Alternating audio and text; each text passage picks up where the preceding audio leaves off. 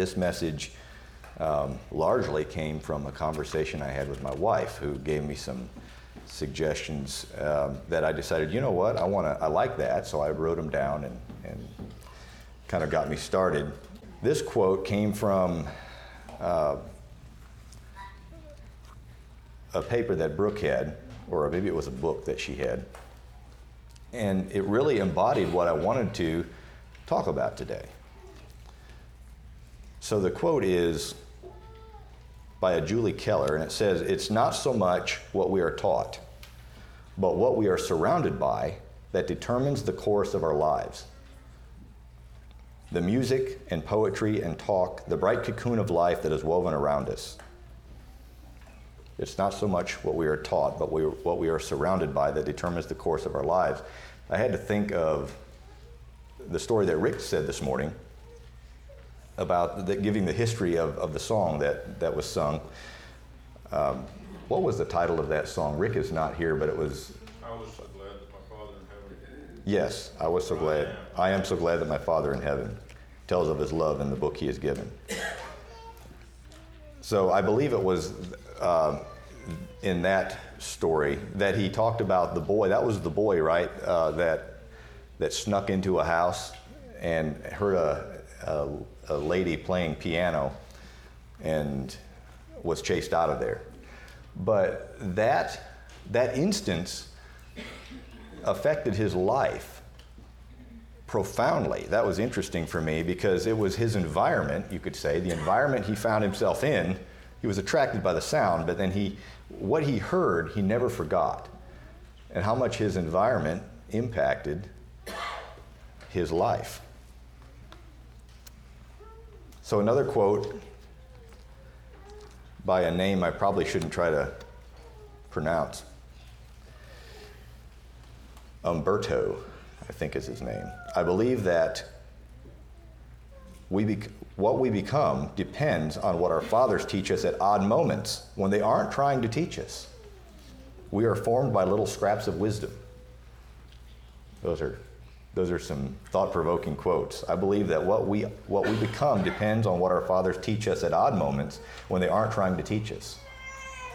We are formed by little scraps of wisdom. And then this quote the more I lean, the greater my faith. The more I lean, the greater my faith. That one came directly from my wife.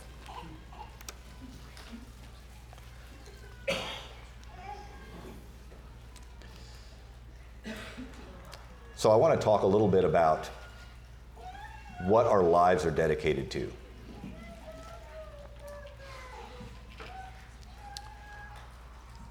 We prove by the way we live our lives what we are dedicated to.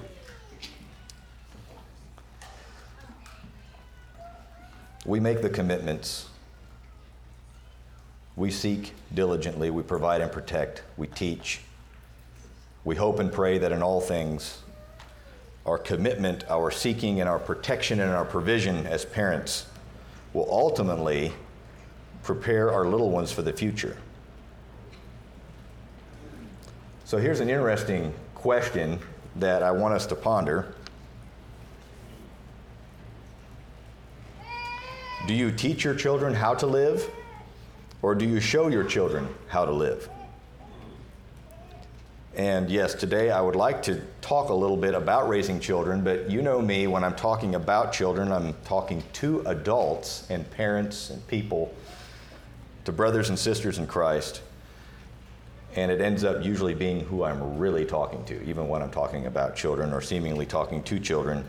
Usually, my heart, there's always something in simplistic teaching that children can understand that has profound things to teach us adults as well. Do you teach your children how to live? Do you show your children how to live? I've often heard this that it would be nice to have some practice as parents before you get children.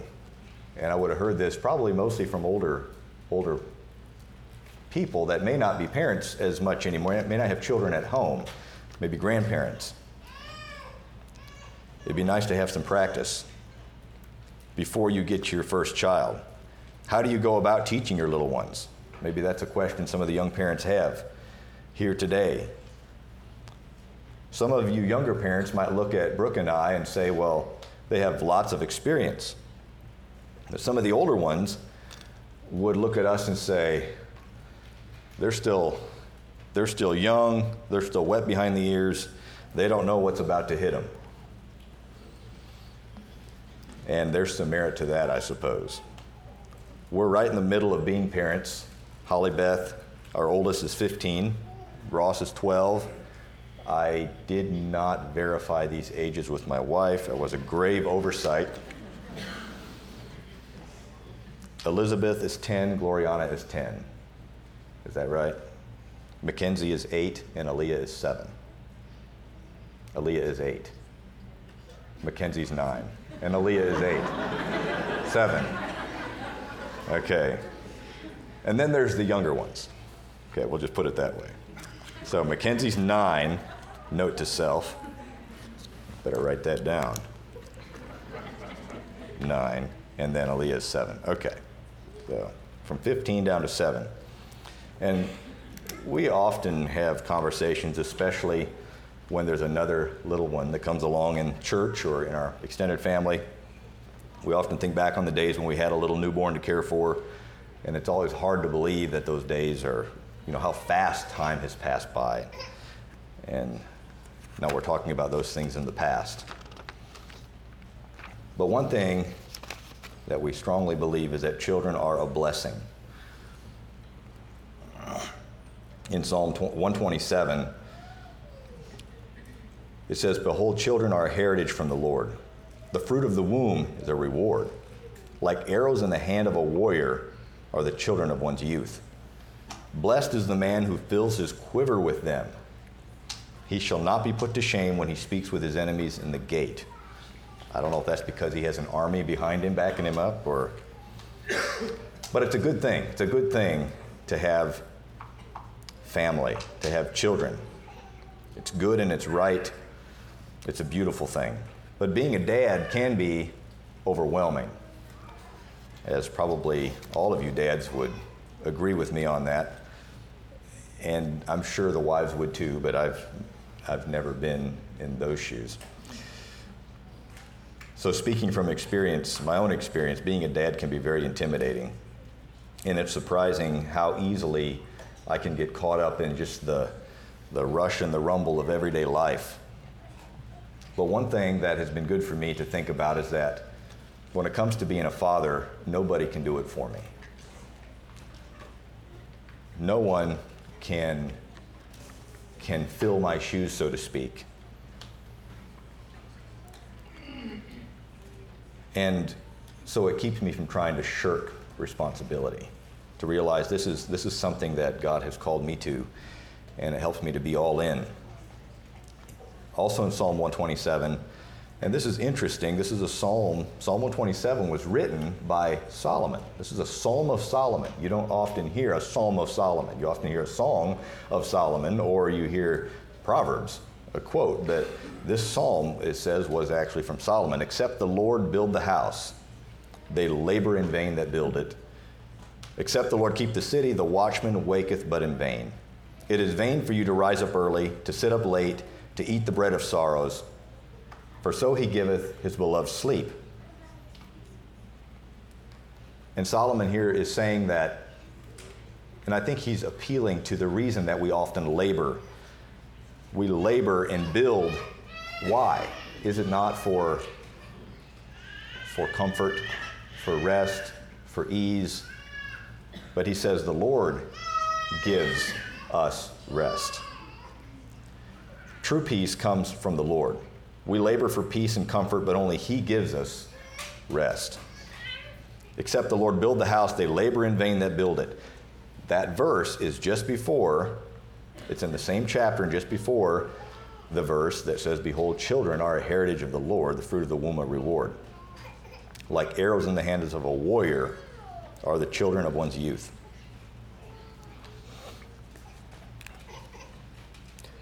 How natural it is for us to labor to build our own house. But unless the Lord builds the house, we labor in vain. We rise up early. I'm saying this is our tendency. We sit up late.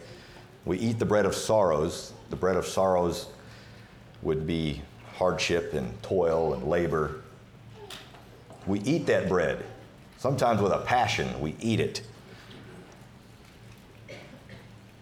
Isaiah 55, when he's giving, when he's foretelling about the coming of Christ, he says, Wherefore do ye spend money for that which is not bread, and your labor for that which satis- satisfieth not? Hearken diligently unto me, and eat ye that which is good, and let your soul delight itself in abundance. Eat that which is good.